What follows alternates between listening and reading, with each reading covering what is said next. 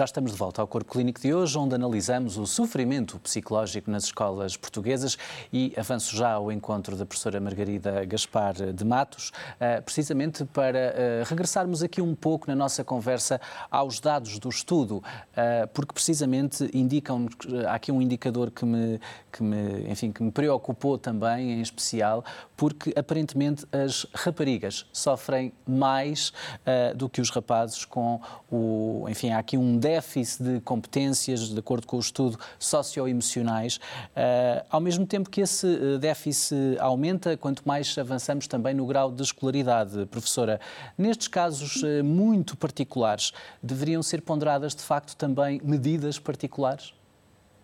Pois, a maneira de fazer isso é que é complicado, não é? Porque já demos para esse peditório das aulas separadas para meninos e meninas e, portanto, nós não queremos re regressar a, a, isso. Mas é verdade que é um clássico. As diferenças entre rapazes e raparigas é um clássico que terá razões certamente biológicas, mas uma grande construção cultural também.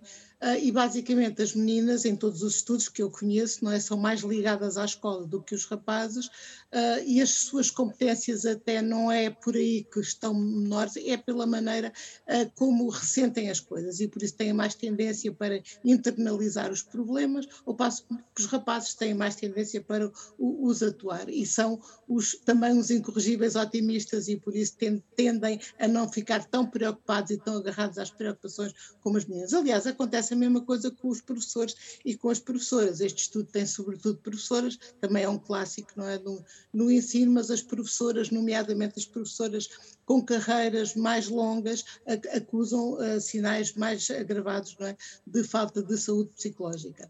Uh, nas idades foi muito interessante, porque é, é, evidente que sim, também é um clássico, quanto mais velho, pior, até parece que a escola faz mal à saúde psicológica, embora não seja assim, mas no mínimo a escola não é capaz de conter, digamos, este decréscimo de, de, de, de saúde psicológica ao longo da, da adolescência, o que é uma pena, porque devia ser fantástico crescer uh, e, enfim, uh, explorar o, o, mundo à nossa volta. Agora, uh, este, este estudo teve uma coisa que nós nunca tínhamos visto, que é acentuar muito o mal-estar dos anos de transição. Portanto, os meninos que estão, no, os meninos e as meninas, no segundo ano de escolaridade e no oitavo ano de escolaridade, e, e, e aconteceu-nos o mesmo na universidade, num estudo que acabámos agora uh, recentemente, uh, são aqueles que entraram na escola, entraram na, na transição na altura da, de que começou a pandemia. E esses jovens estão com, uh, essas crianças e jovens estão com indicadores piores do que os outros. Há um picozinho no segundo ano de escolaridade e depois há um picozinho no oitavo ano. Há ela, que acompanha o, o, o decréscimo de, de, indicadores. E isso também é preocupante porque exatamente são, são jovens, crianças e jovens que ainda não tiveram a escola com, na sua serenidade, não é? Tudo isto tem, tem sido muito, muito turbulento e, e esses sim é precisar de um, de um, maior cuidado. As meninas também, mas eu penso que isso é, é realmente uma questão cultural e, enfim, nós já desde o tempo das cavernas que andamos à volta de, desta questão da, da equidade de género género, não é? E provavelmente vamos, vamos ter que continuar ainda mais uns tempos, não é?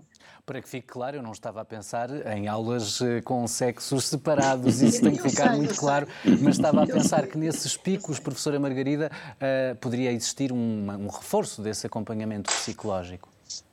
Não, o que eu penso que pode acontecer com, com, os géneros é exatamente as pessoas estarem alerta para essas questões. Eh, por exemplo, a percepção de segurança na escola é um dos maiores indicadores de, eh, portanto, está associada à, à, possibilidade de um bem-estar psicológico. E as meninas, eh, tipicamente, também sentem mais insegurança na escola. Aquela questão, por exemplo, de serem, de ser, de serem vítimas de bullying é, é, mais frequente nas meninas. E realmente alguma coisa tem que ser feita para que as, as nossas jovens se sintam seguras na escola não é? Porque nós estamos tanta hora na escola, como o doutor Nuno já falou, há tantos estudos que nos dizem, é, enfim, que, que nós estamos penalizados em relação aos outros países nesta questão da pressão por, o trabalho da escola, do gosto pela escola, ainda por cima, se a escola é um sítio onde, onde não nos sentimos seguros, então as coisas não estão bem, não é? Portanto, a segurança e a relação com os professores, às vezes os professores estão neste estado de sofrimento, mas a relação dos alunos com eles é importante para a sua saúde psicológica e, e é, um, e é, um,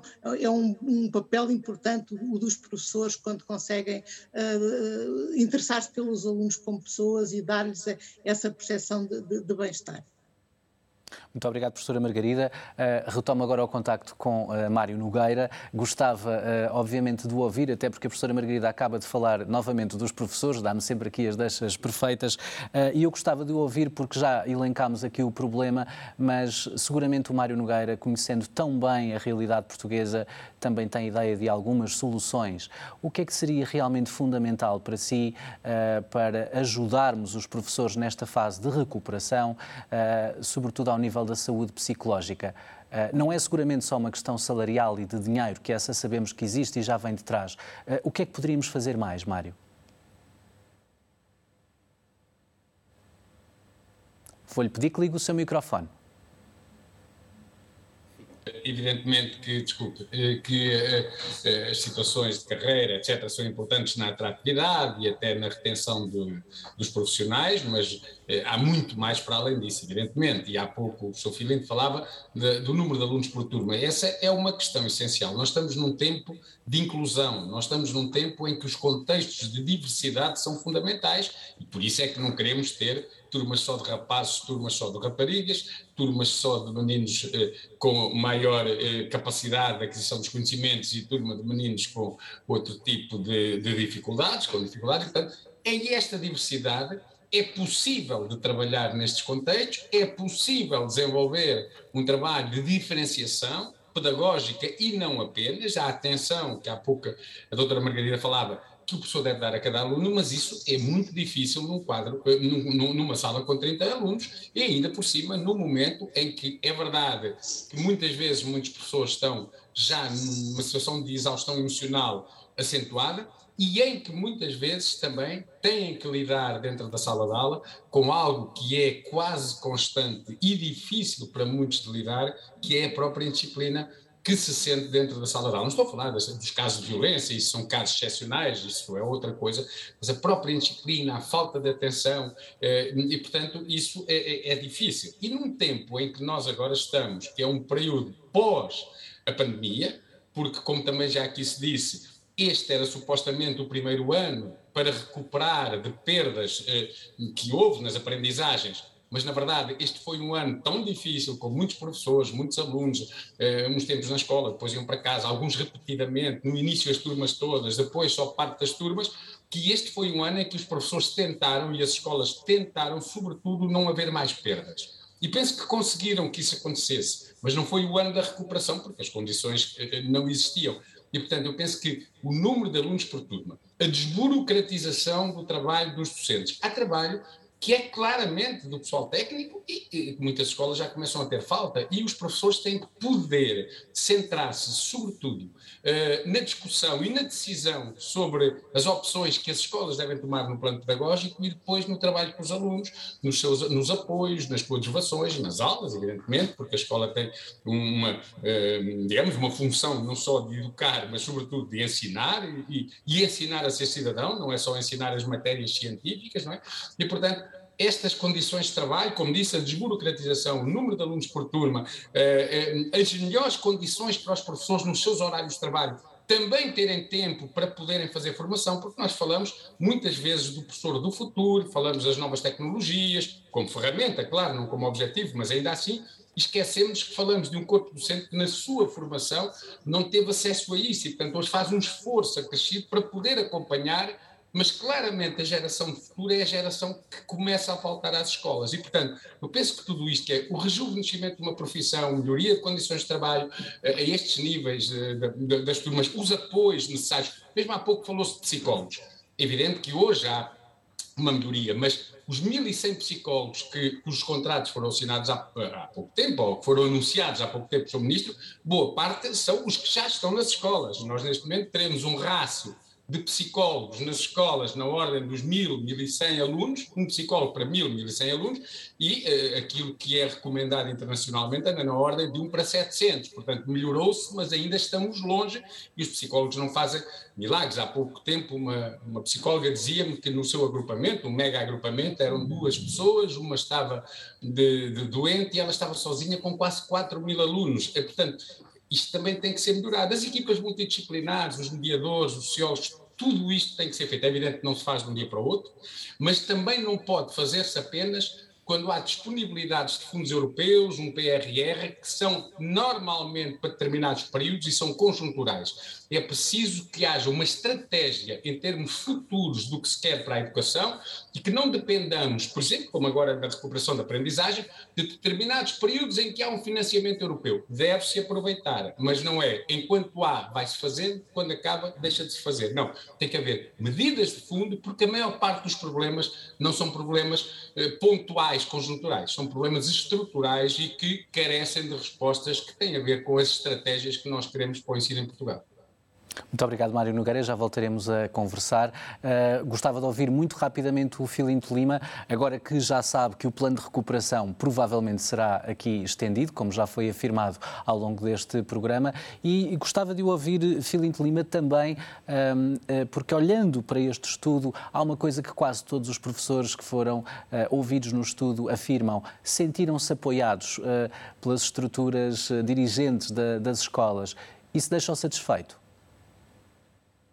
Sim, deixa-me muito satisfeito, eh, porque os diretores são professores e apoiamos, é a nossa obrigação, apoiamos de facto, neste particular também, eh, a atividade dos nossos professores, dos nossos alunos, dos nossos técnicos especializados e dos nossos funcionários. Portanto, fiquei bastante satisfeito com essa, essa notícia, que bem sabia que, que só podia ser desse, desse timbre agora. E em relação ao plano de recuperação das aprendizagens, eu ouvi muito bem o anúncio do Sr. Ministro, eu agradeço, de facto, a recondução de, dos 1.100 técnicos especializados, 70% são, são psicólogos, também temos nas escolas educadores sociais, mediadores de conflitos, assistentes sociais, as escolas que os têm, e isso é muito importante. Era importante também para que os planos de recuperação pudessem chegar a bom porto, que a manutenção do crédito horário, que foi aumentado já há uns tempos esta parte, fosse uma realidade e até, se possível, perdurasse nos, nos próximos anos. Isso era bastante importante.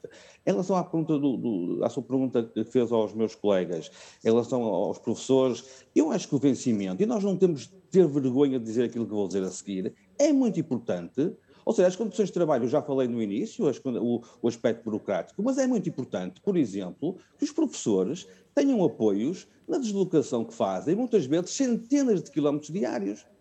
É uma vergonha dizer isto? Não é vergonha nenhuma. É importante que os professores tenham, na estadia que fazem, muitas vezes na sua segunda casa, no seu segundo quarto, na sua segunda habitação, terem apoio por parte da tutela. É vergonha dizer isto? É importante que os professores, sobretudo aqueles que estão nos primeiros escalões, tenham um salário condigno. Com certeza. Porque é com isto que nós pagamos as contas. Porque é com isto que nós sobrevivemos. Portanto, não é vergonha nenhuma dizer aquilo que eu acabo de dizer e também, com certeza, melhorar as condições de trabalho, nomeadamente ao nível do aspecto burocrático dos, dos docentes do nosso país. Portanto, era isto também que eu queria dizer e, e pedia aqui de uma forma uh, simples a, a, quem manda no, no, país, que neste caso concreto é o nosso, o nosso governo. Muito obrigado, Filinto Lima. Fica o desafio feito, seguramente será uh, bem escutado. Uh, Sofia Ramalho, sei que tem comentários a fazer a tudo o que já aqui foi dito.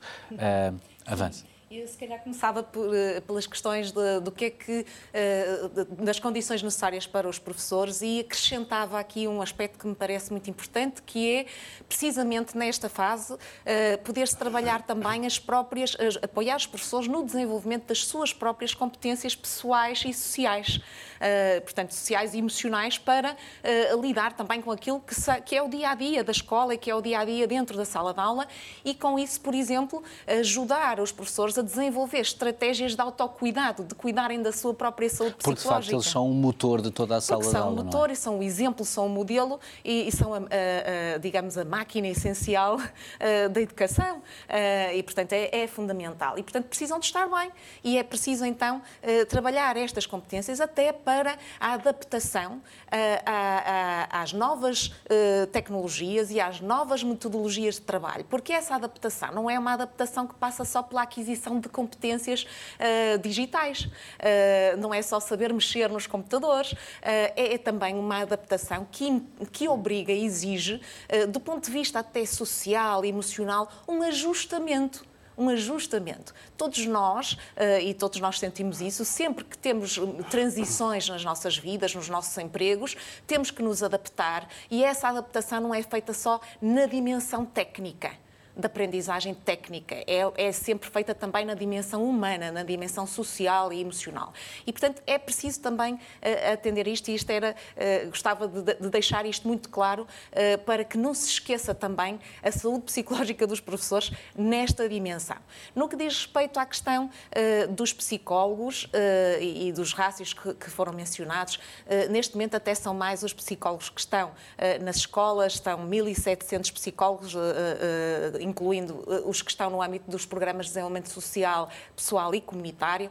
Eh, é preciso também, obviamente, criar condições para a continuidade das intervenções dos psicólogos nas escolas e garantir essas condições para não deixar o trabalho a meio, garantir que estão eh, colocados atempadamente para que possam ajudar na preparação do ano letivo, porque muitas vezes as colocações são feitas já muito tardiamente e isso não permite todo é o acompanhamento que é necessário e há e interrupções que, eh, que, que precisávamos de, de, evitar que acontecessem. Eh, mas, por outro lado, também é preciso perceber que há diferenças do ponto de vista eh, geográfico e das populações. Portanto, há escolas que têm mais situações de vulnerabilidade das próprias famílias e, que, e essas escolas poderão precisar de um reforço maior de psicólogos do que outras escolas onde não há tantas situações de vulnerabilidade. Portanto, mais do que o rácio, é a forma de distribuição em função das necessidades uh, em cada, em cada e, e está-me a dar a deixa perfeita novamente aqui para introduzir o, o Nuno Rodrigues, porque, uh, sendo especialista em estatística, uh, além de sociólogo, e está aqui em representação da Direção-Geral, eu perguntava-lhe porque este estudo também demonstra isso, que a Sofia Ramalho acaba de enunciar. A realidade do país não é toda igual uhum. e, portanto, temos aqui alunos que sentem maior pressão na altura dos exames e dos testes a norte e no Algarve, mas, por exemplo, no Alentejo são mais confiantes. Um, estas várias realidades nacionais uh, vão ser tidas de facto em consideração na aplicação de medidas uh, futuras? Sim, uh, eu, eu, antes de responder concretamente à, à, sua questão, só queria aqui, porque foram aqui ditos dois ou três pontos que importa esclarecer. De facto, como a professora Sofia diz, é verdade que não conta, ou, ou, mais importante do que o, número de psicólogos é a sua distribuição. Neste momento há uma, há, uma, recomendação da Assembleia da República que prevê um rácio de um, por 700, um, psicólogo por 750 alunos. E esse rácio, segundo os dados que eu tenho, tem sido cumprido e, portanto, está em vigor atualmente. em relação à sua questão, de facto, Há particularidades. O estudo, o estudo permite-nos, eh, eh, porque foi essa uma preocupação, ter representatividade a nível regional, nomeadamente a nível de NUTS 2 e também NUTS 3. Há, há, ali factos, eh, há áreas, zonas mais preocupantes, muito bem o Alentejo, uh, referiu o Alentejo. O Algarve, ainda a maior parte do, dos indicadores, está abaixo de, das restantes regiões e, portanto, agora importa saber o, o que é que leva a, a, essa situação? É importante também cruzar com outros dados de contexto, com outros dados de resultados dessas próprias escolas, desses próprios alunos, para depois, eh, de facto, aferir eh, as causas e tentar eh, programar de medidas concretas para essas regiões. E isso, mas mais importante do que neste momento também estamos a ver as regiões, é tentar partilhar bons exemplos entre as escolas, ou seja, tentar difundir no, em, to, em, todo o país, independentemente da, da, região, o exemplo das boas práticas existentes nas escolas. Eu só queria também, só porque estamos muito a focar os, os aspectos negativos, e, os estudos, o estudo dá ali dados também muito interessantes do, do, do ponto de vista positivo, entre os quais, por exemplo, 70% é um, valor arrondado dos 30% dos professores estão satisfeitos com, com, o trabalho que desempenham nas escolas. Isso também é de, de realçar e é realçar também um, um dado que se calhar permite aqui compensar eh, este, este mal-estar dos alunos, que é o facto de uh, eh, 90% eh, terem pelo, pelo menos um, um, um amigo e, e 80% não terem dificuldade em arranjar amigos. E nós, portanto, neste momento de que, que atravessamos a pandemia, essas questões também, porque reforçam aqui os laços de sociabilidade tão necessários aqui ao bem-estar e à saúde psicológica de, de, das crianças. Muito obrigado, Nuno Rodrigues. Regresso agora à professora Margarida Gaspar de Matos. O tempo vai avançando eh, e eu gostava, apesar de tudo, de regressar aqui ao tema dos eh, professores. Eh, já aqui o Mário Nogueira afirmou que a média de idades neste estudo, a média de idades dos inquiridos professores, foi de 51 anos, com um tempo médio de serviço de 26 anos, se não estou em erro. Estamos, de facto, a olhar para uma classe professora que precisa necessariamente de ser renovada. Um, isto deve ser, eh, de facto, eh, uma preocupação do Ministério, mas também na aplicação de novas medidas, eh, como, de facto já nos afirmou aqui, que entrarão rapidamente em vigor. Uh, ok, já está bom. Ah, este estudo veio permitir estarmos aqui a falar de saúde psicológica. Eu acho que só pôr a saúde psicológica na agenda já foi uma coisa muito importante e, como já aqui foi dito, ah, implicou alguma coragem por parte do nosso ministro ter encomendado e avançado com, com este estudo. Os professores estão, é, está uma classe envelhecida, claro, porque estão lá e porque não entram outros novos, e provavelmente isso remete para um, para um, um outro assunto fora do âmbito desta discussão, que é até quanto é que as, as apresentações podem ser faseadas. E pode haver uma reciclagem de parte do trabalho, nomeadamente na, na, na profissão docente, em que eles têm uma grande exposição em, em relação aos alunos. Mas, uh, voltando outra vez a essa questão das escolas e das regiões, eu, eu, eh, porque os professores estão lá, não é? E porque os professores são diferentes nas várias zonas do país, eu acho que a autonomia das escolas é um, é um valor a reforçar. Nós temos regiões com diferenças, mas dentro de cada região há escolas melhores e piores, ao contrário da grande zona. E por isso, uh, o, a escola é um ecossistema, é um ecossistema que tem lá os habitantes e tem uma cultura muito própria, não é? E, e, e a autonomia das escolas é mesmo um valor. Neste momento, as escolas têm que discutir uh, com os habitantes de, do ecossistema o que é que deste estudo lhes faz sentido ou não, uh, incluindo, por exemplo, a questão do envelhecimento do corpo docente e o que é que pode fazer com que os professores que não lhes apeteçam ir para casa, mas que já não aguentem a todo aquele ritmo que aguentavam há uns anos, o que é que pode ser feito? Portanto, isto é, um, pronto, uma vez mais, eu acho que, que esta questão da, da, autonomia da participação das escolas na definição da, das políticas públicas e das suas necessidades e também das soluções para os, para os seus problemas, porque as escolas não podem só identificar os problemas e depois mandar para a tutela para, para resolver. Isso não funciona assim. A participação é em todos os níveis, não é? é Professora Margarida, mas este mês precisamente arrancou uh, a descentralização de, de, competências em matéria de saúde e educação uh, para o poder local, como acabou de mencionar. Uh, considera, portanto, que será um processo benéfico e que a curto prazo teremos melhores resultados, pelo menos a nível local?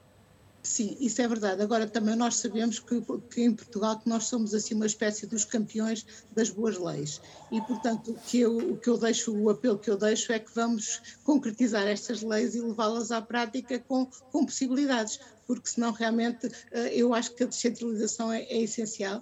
Eh, uma centralização do poder e, da, da, e, das decisões não, não resulta, porque não vai ao, ao, pulsar da, do ecossistema, como eu acabei de dizer. Agora, vamos lá ver que condições é que nós temos para que isto aconteça. O envolvimento das autarquias na saúde psicológica, na saúde, na saúde em geral da, das populações, é, é, e, e, muita coisa já foi feita. A doutora Sofia estava a falar agora, por exemplo, dos psicólogos, há psicólogos nas escolas, mas também uh, ligados aos municípios, não é? E isso é, é, é um valor acrescentado. Agora, uh, vamos, vamos acompanhar até que ponto é que esta descentralização é efetiva e consegue, como, como poderia, beneficiar a saúde psicológica do cidadão, neste caso dos, dos professores e dos alunos. Muito obrigado, professora Margarida. Mário Nogueira, volto ao seu contacto, uh, precisamente para o ouvir também sobre este tema da descentralização de competências em matéria de saúde e de educação que já está a avançar, uh, pelo menos com a maior parte das autarquias do país. Uh, este processo será necessariamente benéfico? A descentralização é um processo positivo, é um processo importante. Agora, a descentralização, através de um processo de municipalização, põe em causa ainda mais a autonomia das escolas, porque, na verdade, aquilo que vai acontecer é que, em alguns aspectos que eh, as escolas tinham, eh, enfim, alguma autonomia, sei lá, por exemplo, a nível dos trabalhadores não docentes, as escolas não podiam, por si só, definir o número de trabalhadores eh, que precisavam, ou melhor, podiam definir, mas depois não podiam contratar. Mas o grande problema que as escolas tinham nos trabalhadores não docentes era precisamente eh, a falta de trabalhadores, não era a incapacidade das direções para gerirem os trabalhadores não docentes. Essa competência foi-lhes retirada. Por, a, a, questão da, da, da tutela desses trabalhadores. Por exemplo, a nível, só para dar dois exemplos de outras decisões, será, por exemplo, a questão dos refeitórios, das cantinas, a gente sabe que as que melhor funcionam são aquelas que dependem das escolas, não faz sentido retirá-las para dar a outra entidade. Portanto, o processo de descentralização são processos importantes. Neste quadro de municipalização, nós podemos estar a assistir é à criação de uma nova tutela que até põe em causa alguns níveis de autonomia que deveriam pertencer às escolas. Ainda ontem, por exemplo, nesse tal encontro em que participei, promovido pelo Ministério da Educação, isso era discutido, por exemplo, em relação aos projetos muitas escolas do Norte, estava lá uma diretora no meu grupo de trabalho, de Felgueiras e de outros sítios, que dizia os projetos são importantes, mas os projetos devem e têm de sair das escolas. E hoje, cada vez mais, os projetos, muitos deles eh, destinados a, a, a, promover o sucesso dos alunos, são, são projetos para os quais as câmaras e as comunidades intermunicipais conseguem financiamento e depois pressionam-nos para uh, os adotarmos, uma vez que isto é também uma forma de financiamento da própria CIMI ou do próprio, do próprio município. Portanto, eu acho que houve aqui um erro, a falta de facto de uma grande discussão sobre este processo de centralização, porque na verdade a maior parte das competências que passam para uh, os municípios não foram retiradas ao Poder Central para uh, desconcentrar, no mínimo, ou descentralizar foram retiradas às escolas, ou seja, e o, o, processo de centralização de facto, nomeadamente no plano pedagógico, por exemplo, a definição do número de alunos por turma e outros, deveriam ser atribuídos às escolas. E não foram. Disso o Ministério não abre mão. O centro não abre mão. Mário o que se retira obrigado. algumas Vou ter que interromper, mas estamos mesmo a ficar sim, sem tempo. Muito obrigado. Espero que não fique zangado comigo, Filinto Lima. Não, não, o essencial uh, ficou queria, dito. Queria também ouvi-lo sobre esta questão da descentralização, muito uh, sinteticamente, por favor. Uh, muito rapidamente, a descentralização está com dois meses de, tanto de, de, de vida e, e, eu acho que nem é um bocadinho cedo para fazermos algum balanço. Aquilo que me parece é que, na generalidade dos conselhos, as situações estão a decorrer relativamente bem, sobretudo naqueles conselhos onde houve um diálogo prévio entre as escolas e, e, e, as direções. Pois também, eu não me preocupa o facto de nós termos professores com a idade já avançada. Eu até ponho em causa se 50 anos é uma idade já avançada. Não me parece. A minha que me faz espécie é não termos uma renovação de professores porque as pessoas não querem seguir a carreira docente. Essa é a grande preocupação tem que ser valorizada e dignificada esta profissão, porque senão não temos alunos. E já agora corrigir só rapidamente o Dr. Nuno Rodrigues, e muito bem, ele disse temos também ver os, os, aspectos positivos deste estudo, eu penso que é um estudo positivo e importante para as escolas, ao nível do ambiente da escola e da direção da escola, e no ambiente da escola o número que foi avançado foi de 70% em relação ao facto de o professor estar satisfeito, no geral, com o seu trabalho na escola. O número que eu aqui tenho, peço desculpa se estou enganado, é maior, até é bem mais positivo. São 78,5% de professores que estão satisfeitos, no geral, com o seu trabalho na escola. Eu acho que isto há que, há que realçar, apesar de todas as adversidades que nós encontramos no nosso, no nosso dia a dia, superamos sempre com muita audácia e com muito trabalho. Muito obrigado, Filinto Lima. Uh, e é desta forma que chegamos ao fim do programa de hoje. Continua a acompanhar-nos aqui mesmo em saudemais.tv e nas nossas redes sociais. Há um corpo clínico de excelência que passa no canal S+.